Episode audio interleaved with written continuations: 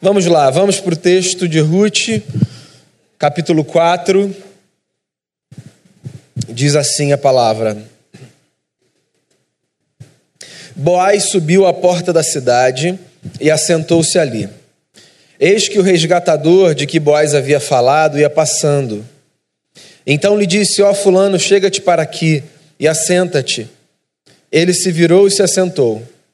Então Boaz tomou dez homens dos anciãos da cidade e disse: Assentai-vos aqui. E assentaram-se.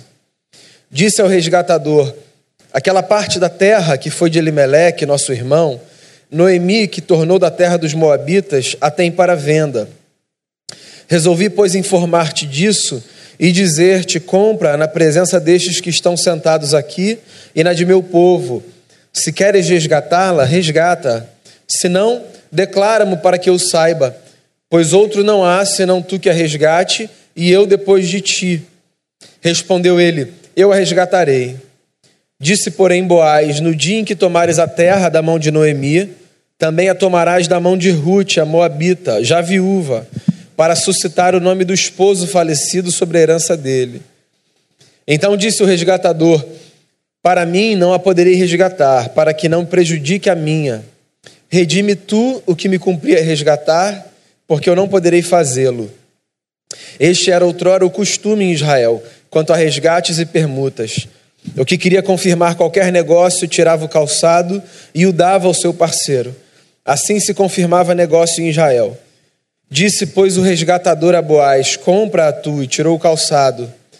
Então Boaz disse aos anciãos e a todo o povo: Sois hoje testemunhas de que comprei da mão de Noemi tudo o que pertencia a Elimeleque, a Quilion e a Malom. E também tomo por mulher Ruth, a Moabita, que foi esposa de Malom, para suscitar o nome deste sobre a sua herança, para que este nome não seja exterminado dentre seus irmãos e da porta da sua cidade. Disto sois hoje testemunhas. Todo o povo que estava na porta e os anciãos disseram: Somos testemunhas. O Senhor faça a esta mulher que entra na tua casa como a Raquel e como como a Lia, que ambas edificaram a casa de Israel, e tu, Boaz, ate valorosamente em Efratas e faze-te nome afamado em Belém. Seja tua casa como a casa de Pérez, que Tamar teve de Judá, pela prole que o Senhor te der desta jovem. Assim tomou Boaz a Ruth, e ela passou a ser sua mulher, coabitou com ela, e o Senhor lhe concedeu que concebesse, e teve um filho. Então as mulheres disseram a Noemi: Seja o Senhor bendito, que não deixou hoje de te dar um neto, que será teu resgatador. E seja afamado em Israel o nome deste. Ele será restaurador da tua vida e consolador da tua velhice, pois tua nora que te ama o deu à luz, e ela te é melhor do que sete filhos. Noemi tomou o menino e o pôs no regaço e entrou a cuidar dele. As vizinhas lhe deram nome, dizendo: a Noemi nasceu um filho, e lhe chamaram Obed. Este é o pai de Jessé, pai de Davi. São estas, pois, as gerações de Pérez. Pérez gerou a Esron, Esron gerou a Rão, Rão gerou a Aminadab, Abinadab gerou a Naasson, Naasson gerou a Salmão, Salmão gerou a Boaz, Boaz gerou a Obed, Obed gerou a Jessé, e Jessé gerou a Davi. Palavra do Senhor. Fala com a gente, Deus, a partir do texto. Alimenta a nossa alma. Que ninguém tenha vindo aqui em vão, mas que a tua palavra cumpra na nossa vida o propósito dos céus. Abençoa a gente, a despeito de quem a gente é, sobretudo por causa de quem Cristo é, o nosso grande resgatador, que deu a sua vida em favor de todos nós. Eu oro no nome dele, agradecido. Amém. Muito bem, a gente chegou no nosso último encontro nessa série de reflexões chamada Fases. A história de Ruth é um retrato da nossa história. A nossa vida é marcada por fases. E curiosamente, as fases pelas quais Ruth, Noemi e essa família sofrida passa são exatamente as fases pelas quais nós passamos. Quem nunca passou pela fase de dor? Muitas vezes, na verdade. Quem nunca teve que ser arrastado na vida por conta da persistência, que às vezes faltava, mas que era a única possibilidade da gente continuar adiante. Quem nunca teve o coração retomado pela esperança? E quem nunca teve a graça do recomeço? O capítulo 4 do livro de Ruth fala sobre isso, sobre um recomeço. Todo mundo já passou por esse lugar, eu imagino. E se alguém aqui por acaso não passou por esse lugar, é bom que você saiba que na vida existe sempre a chance da gente recomeçar.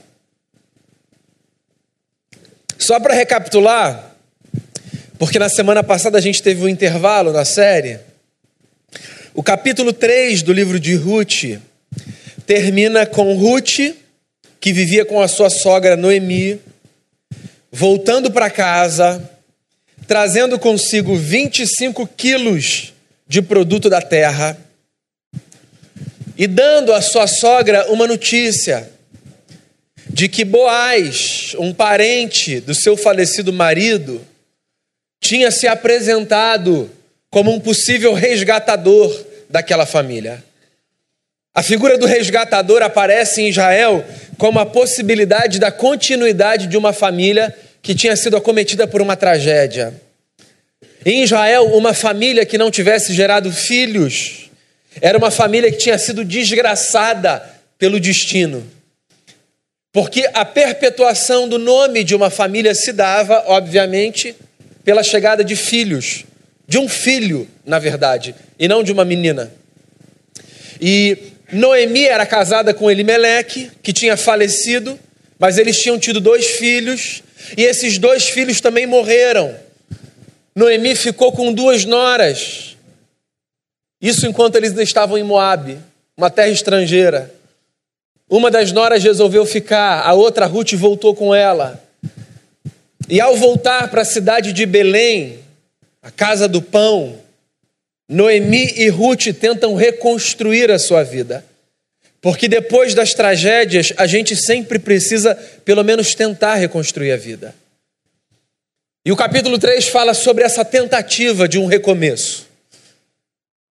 Noemi enviando a sua nora para uma festa, a festa da colheita, e apresentando a ela um plano que ela se deitasse aos pés de Boaz, um homem rico da família, que poderia ser na sua história um resgatador. Um homem que tinha por lei o direito de tomar não apenas as terras do falecido Elimeleque e dos seus filhos, mas as suas mulheres, para que se deitasse com elas e tivesse então filhos que honrassem não o seu próprio nome, mas o nome do falecido. O capítulo 3 termina com Ruth voltando para casa e dizendo para Noemi o seguinte, sua sogra: Parece que as coisas vão funcionar. O Boaz só pediu um tempo, porque existe um rito aqui em Israel. E por mais que o Boaz fosse um resgatador, havia outro parente mais próximo que ele que tinha direito a resgatar aquela família antes dele, se assim desejasse. E aí a gente chega no capítulo 4 do livro de Ruth. E o capítulo 4 descreve exatamente esse rito do resgate de uma família, a possibilidade do recomeço. O capítulo começa com a descrição do início de um rito de resgate. No mundo antigo, em Israel, Todas as coisas aconteciam no âmbito da praça pública. Era uma espécie de cartório contemporâneo. A praça pública era o lugar das testemunhas, dos acordos, dos tratos, dos contratos. E Boaz se dirige para a praça pública na expectativa de encontrar o seu parente que tinha direito ao resgate antes dele resgatar, se assim o quisesse. E quando ele chega na praça pública, não é que o seu parente resgatador passa por ali justamente naquela hora? Eu não sei se você vai se lembrar de uma fala minha, que se não me falha a memória, dizia respeito ao capítulo 2 do livro de Ruth. No capítulo 2, a autora do texto diz que por acaso Ruth cai nas terras de Boaz para colher espigas. E eu me lembro que eu disse a você que essa expressão por acaso, dentro da cultura de Israel, ela sinaliza exatamente o contrário. Como se o autor ou a autora, provavelmente, quisesse dizer o seguinte: por providência divina. Os judeus não acreditavam em um mundo regido pelo acaso. Os judeus acreditavam em um mundo regido pela providência. Talvez providência te seja um termo incomum do ponto de vista religioso. É uma expressão teológica que a gente usa para falar sobre o cuidado de Deus em relação às nossas vidas. Nós pensamos o mundo não como espaço de acaso, de contingência, mas como espaço de cuidado. Nós acreditamos que Deus cuida dos seus filhos e das suas filhas. De tal forma que, mesmo as coisas que nos parecem casuais e coincidentes, na verdade, dentro de uma perspectiva maior, são providenciais, porque são expressão da generosidade de um Deus que cuida de cada detalhe da nossa história. Assim como no capítulo 2, no capítulo 4 a gente tem uma provocação nesses termos. Porque quando a autora do texto diz que Boaz vai para a praça pública e que justamente naquele momento o seu parente passa por ali, o que ela está querendo dizer é que, na verdade, mais uma vez, não há caso na história. Existe um Deus que cuida, um Deus que cuida de detalhes, um Deus que se importa, um Deus que age. Pois bem, esses homens se encontram no espaço público. E o que Boaz faz a seguir, então, é chamar testemunhas que confirmem aquele contrato. Ele reúne dez homens e pede que esses dez homens permaneçam ali, no intuito de servirem como aqueles que atestarão o acordo firmado. E aí ele se dirige ao seu parente e ele diz o seguinte: é possível que você saiba, Noemi, viúva do nosso querido Elimeleque, voltou para nossa terra. E essa família pode ser resgatada. E você é resgatador dessa família. Eu também sou. Mas você tem prioridade de escolha. Você quer resgatar Noemi? E as terras de Elimeleque? E aí vem a resposta do sujeito, que representa aquela resposta que a gente não deseja ouvir, porque na verdade a gente fez aquela pergunta só pelo rito e pela educação, e a gente queria que o camarada dissesse não, vai em frente. Mas justamente na hora que a gente queria que a pessoa dissesse não, vai em frente, a gente ouve da pessoa a resposta que a gente não queria que a pessoa desse, sabe? Tá aqui, o último pedaço de bife, você quer? Doido para a pessoa falar não, pode comer. E ela fala, quero sim, muito obrigado. E aí você pensa lá dentro, por que, que eu ofereci? Porque quando ele fala, você é resgatador, quer? O sujeito diz, quero.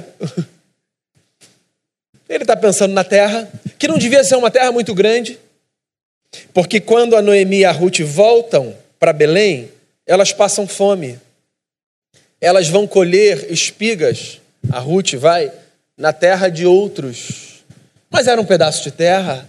E aquele homem estava interessado nisso. Noemi já era uma senhora, já tinha tido seus filhos. Aquele homem não teria então a obrigação de dar a Noemi filhos.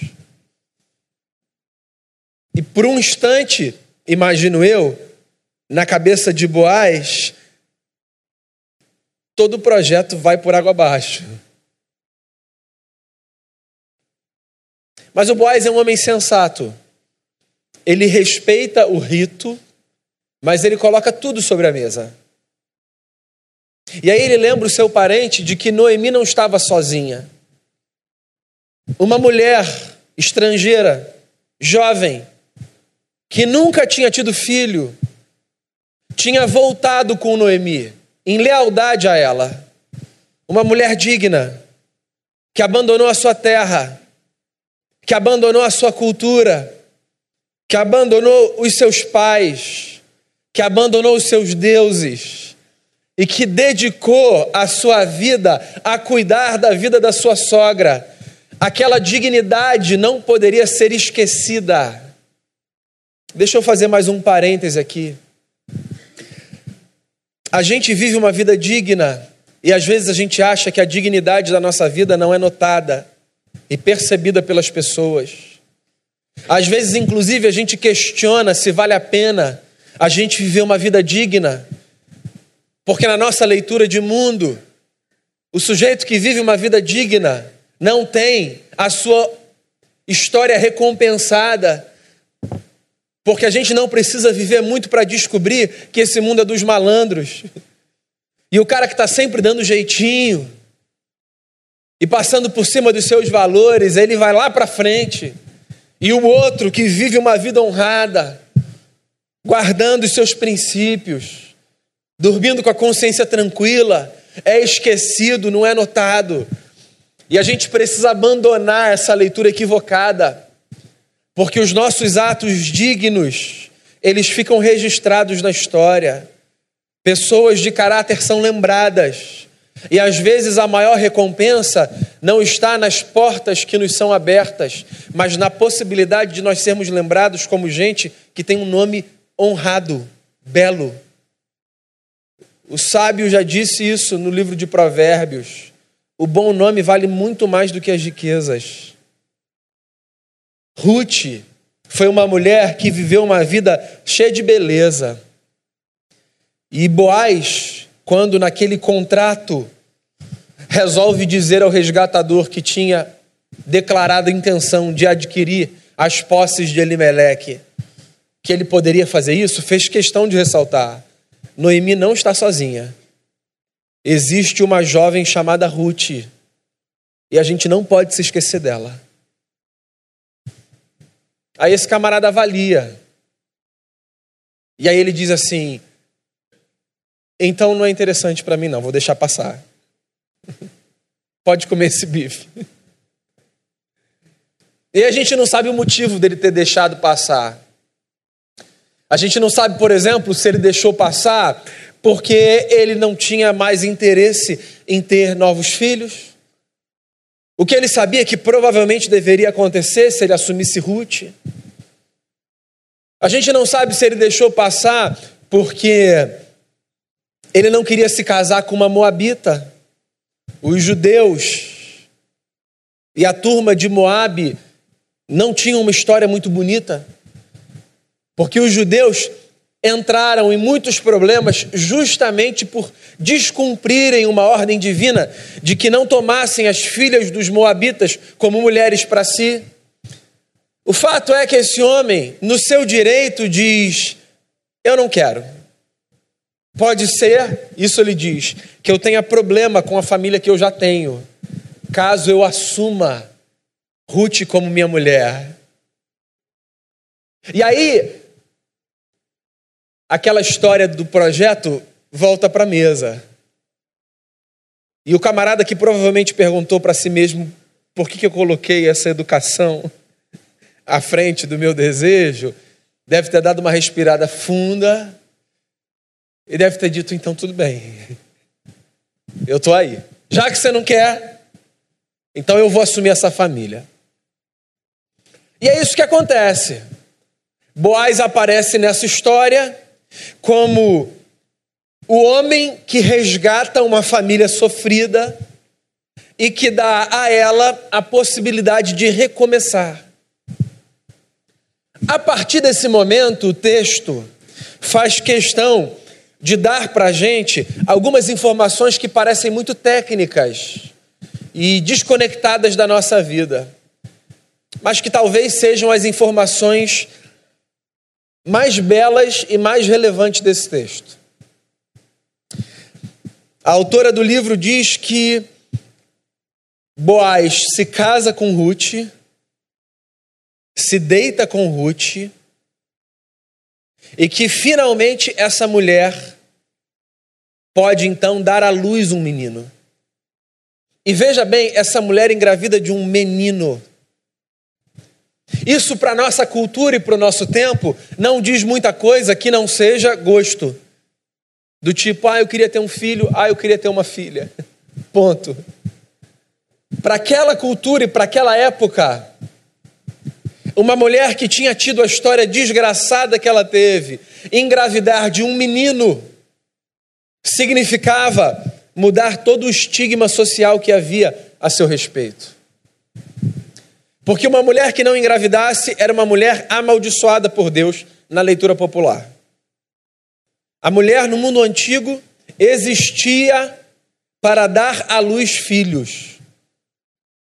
Uma mulher que só desse à luz meninas era uma mulher abençoada por Deus, mas nem tanto. Porque a continuidade do nome de uma família para aquela cultura e para aquele tempo estava na figura do menino, homem.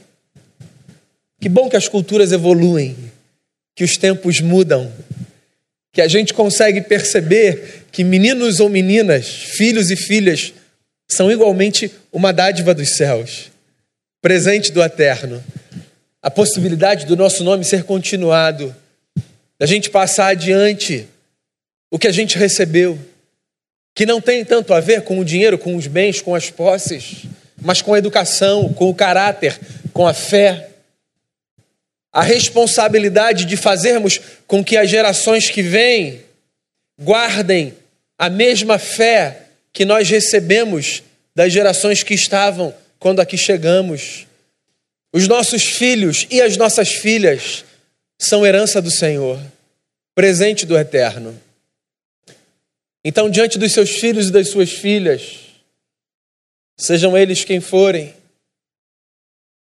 agradeça a Deus pelo privilégio de poder passar adiante o bom nome que você um dia recebeu e de ensiná-los no caminho, lançando sobre eles a luz do Evangelho, a palavra da verdade, apresentando a eles a ética de Jesus, fazendo com que eles sejam, nesse pedaço de terra em que a gente vive, uma esperança.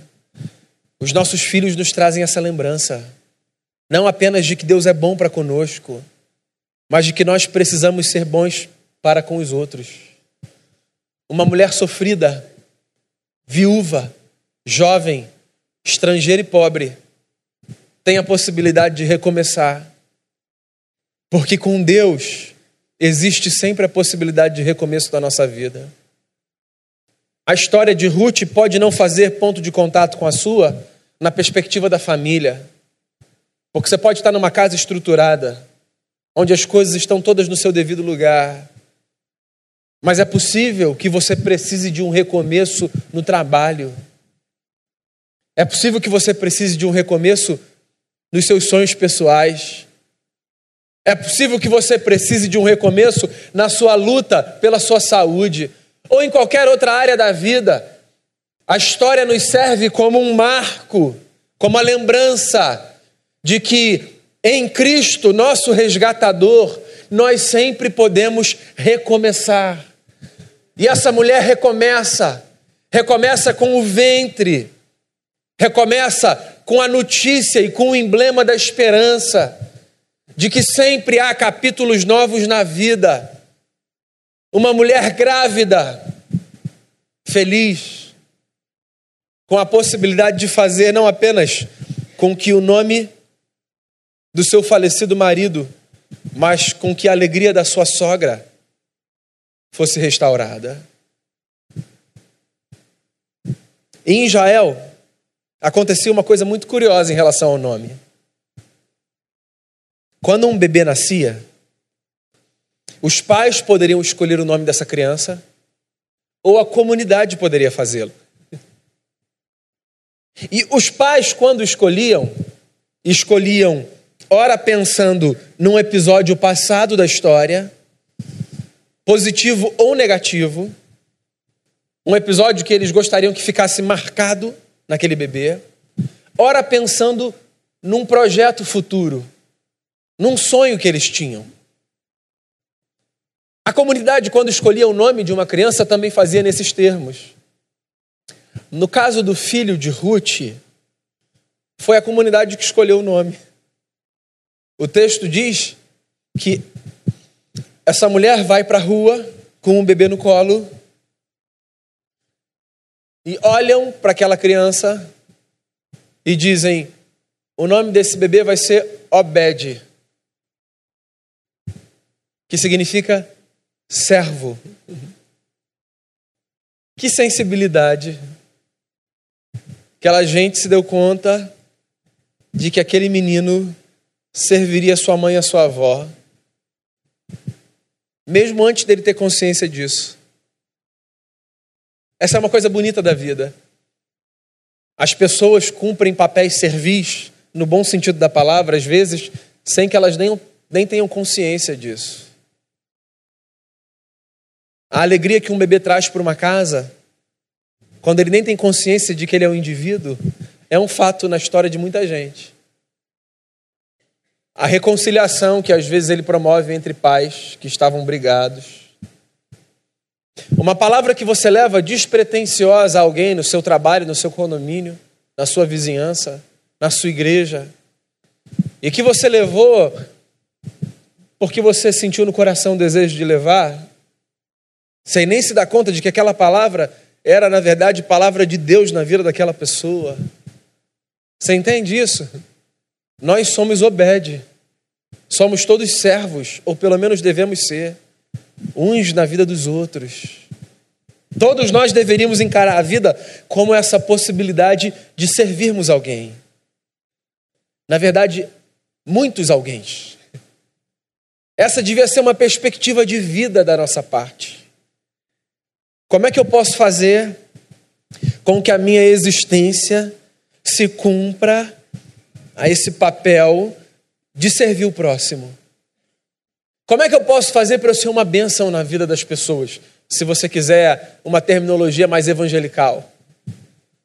Como é que eu posso fazer? Para que na minha casa eu sirva aqueles que vivem comigo. Como é que eu posso fazer para que a igreja seja não um espaço onde eu sou servido, mas um espaço onde eu sirvo?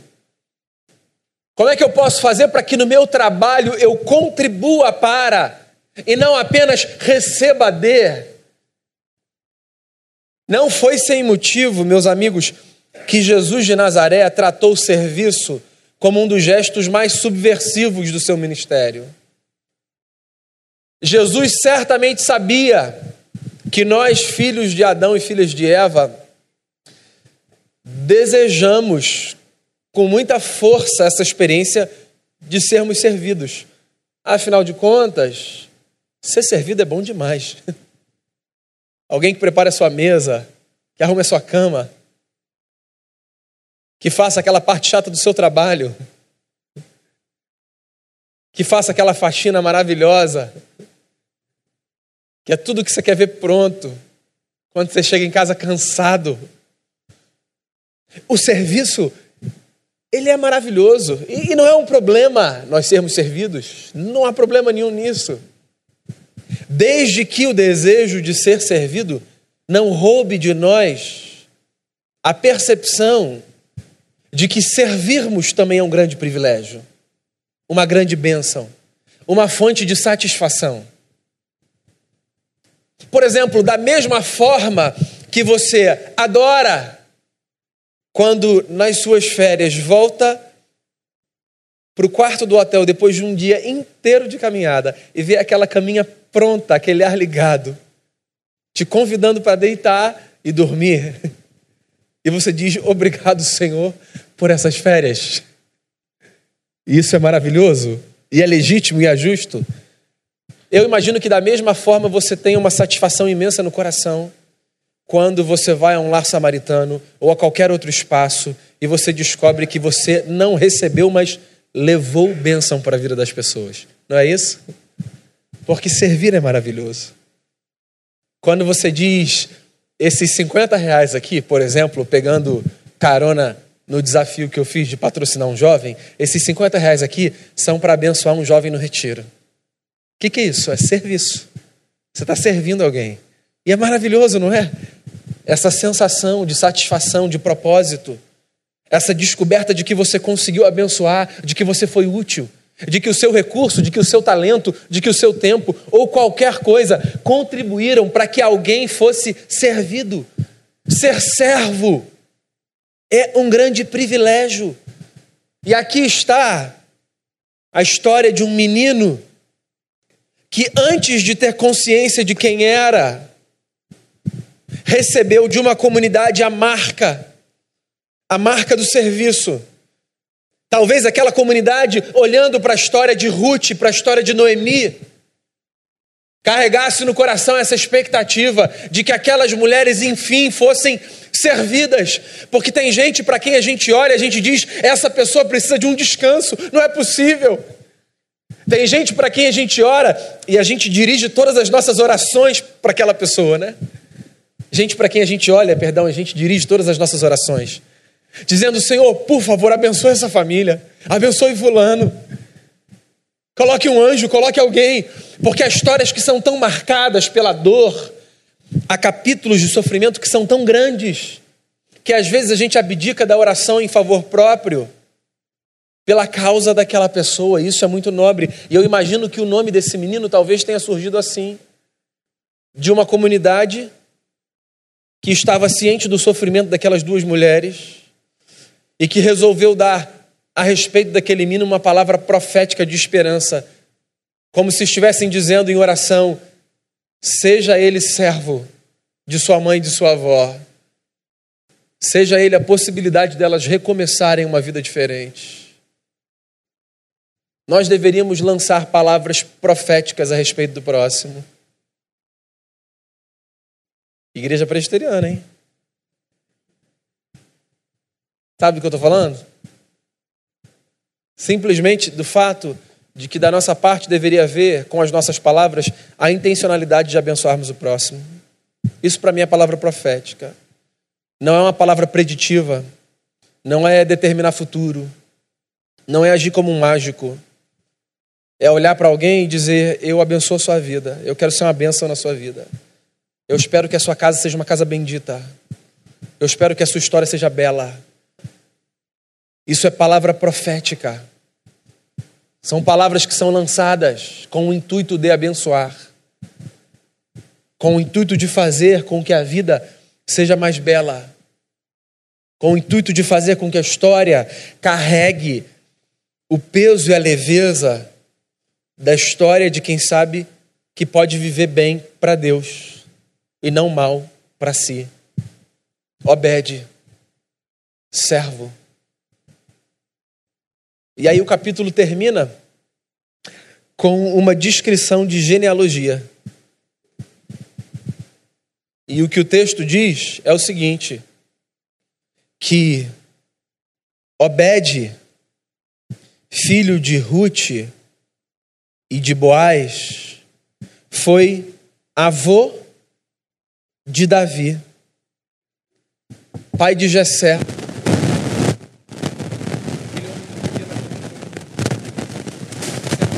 Uma visita de um profeta na sua casa.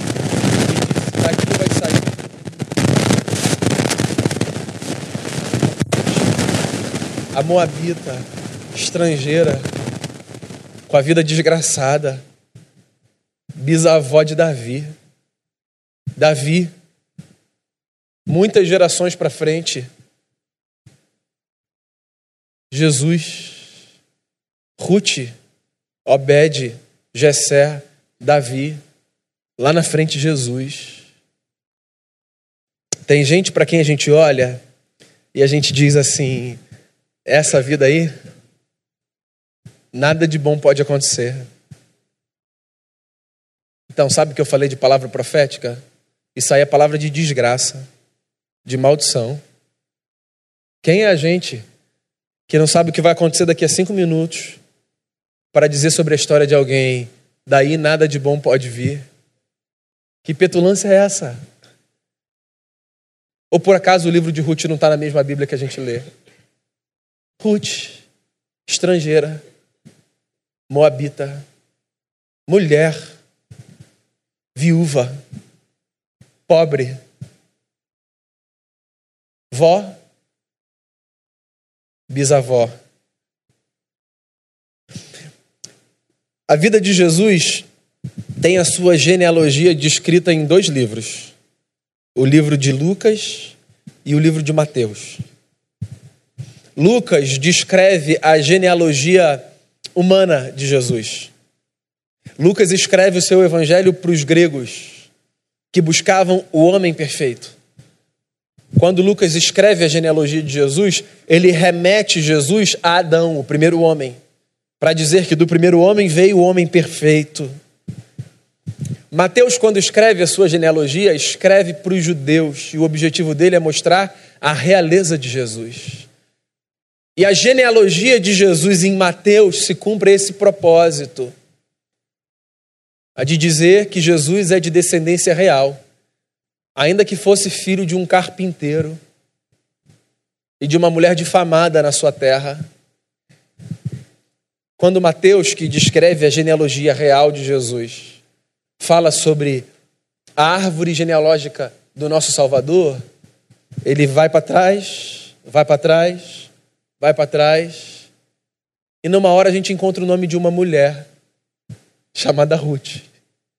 Essa mulher sofrida está lá. Família de Jesus, dá licença? A gente que insiste em fazer leituras de vida que estigmatizam pessoas, gêneros, grupos sociais, como se deles nada de bom pudesse vir, pois a gente precisa ler a Bíblia. Porque quem tem a sua história irrompida pela presença de um resgatador, sempre tem a possibilidade de recomeçar, seja qual for o seu passado. Jesus é o nosso Boaz, ele nos resgatou e nos deu a possibilidade de um recomeço. Nem todo mundo tem a graça que Ruth teve de, na sua árvore, ter o seu nome antes de Jesus e poder dizer: Jesus, lá da família. Estava no nosso grupo de WhatsApp. Mas todo mundo pode ter o seu nome depois do dele. Todo mundo. Dessa família real, que é a família de Deus, todo mundo pode participar. Todo homem e toda mulher, de qualquer lugar de qualquer classe social, de qualquer condição de vida, de qualquer orientação. Todo homem e toda mulher podem ter o seu nome após o nome de Jesus. A porta de entrada para a família de Deus. Nós somos semente santa. Lá atrás, quando Deus disse a um homem chamado Abraão: Em ti serão benditas todas as famílias da terra, isso incluía a minha família, a sua família. E ninguém aqui mais precisa caminhar achando que precisa ter pedigree para ter uma história bonita. Porque depois do nome de Jesus, em algum momento na história, vem o meu e vem o seu. Ruth, todo mundo pode recomeçar. Seja qualquer dia, dia de recomeço na sua vida, por causa de Jesus, o nosso resgatador. Vamos orar? Semana encerramos com a história de Ruth e que se a gente para para pensar não é diferente das nossas histórias. Em algum momento dos quatro capítulos ou nos quatro capítulos, você viu a história, sua história, a história da sua família repetida nas Sagradas Escrituras, através das Sagradas Escrituras. Quero te convidar a fechar seus olhos. Com certeza, pela sua caminhada passou um Boaz. O nosso foi Jesus de Nazaré mas ainda é preciso que Jesus passe sobre a vida de alguém que nós tanto amamos. Eu quero te convidar a colocar essa pessoa diante de Deus agora, fechar seus olhos e a se colocar também diante do Senhor. Faça a sua oração, fale com Cristo nesse momento, fale com Deus nesse momento.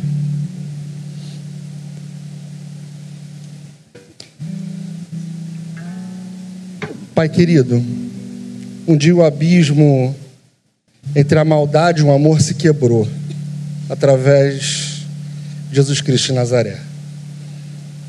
Um dia, um homem chamado Boaz resgatou Ruth.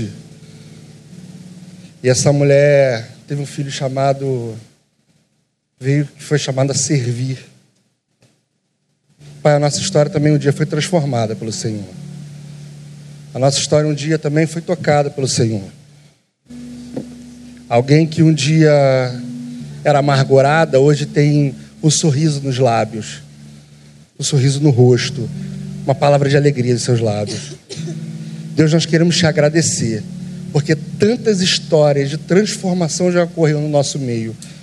E nós profetizamos que histórias ainda serão transformadas em nome de Cristo Jesus. Em nome de Cristo Jesus. Que o resgatador das nossas vidas continue a fazer a boa obra sobre cada família aqui representada em nome do Senhor.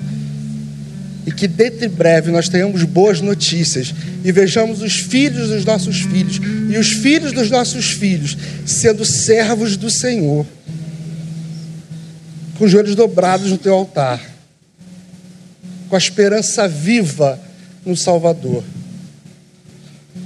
Pai, o Senhor sonda e conhece cada coração aqui. O Senhor sabe, ó Deus, o que cada um de nós tem colocado nas suas orações diante do Senhor. Então, Jesus, filho de Davi, tem misericórdia sobre a casa de cada um de nós. E que haja salvação no nosso lar. Renovo de esperança, vida e vida em abundância. É em nome de Jesus que nós oramos. Amém e amém.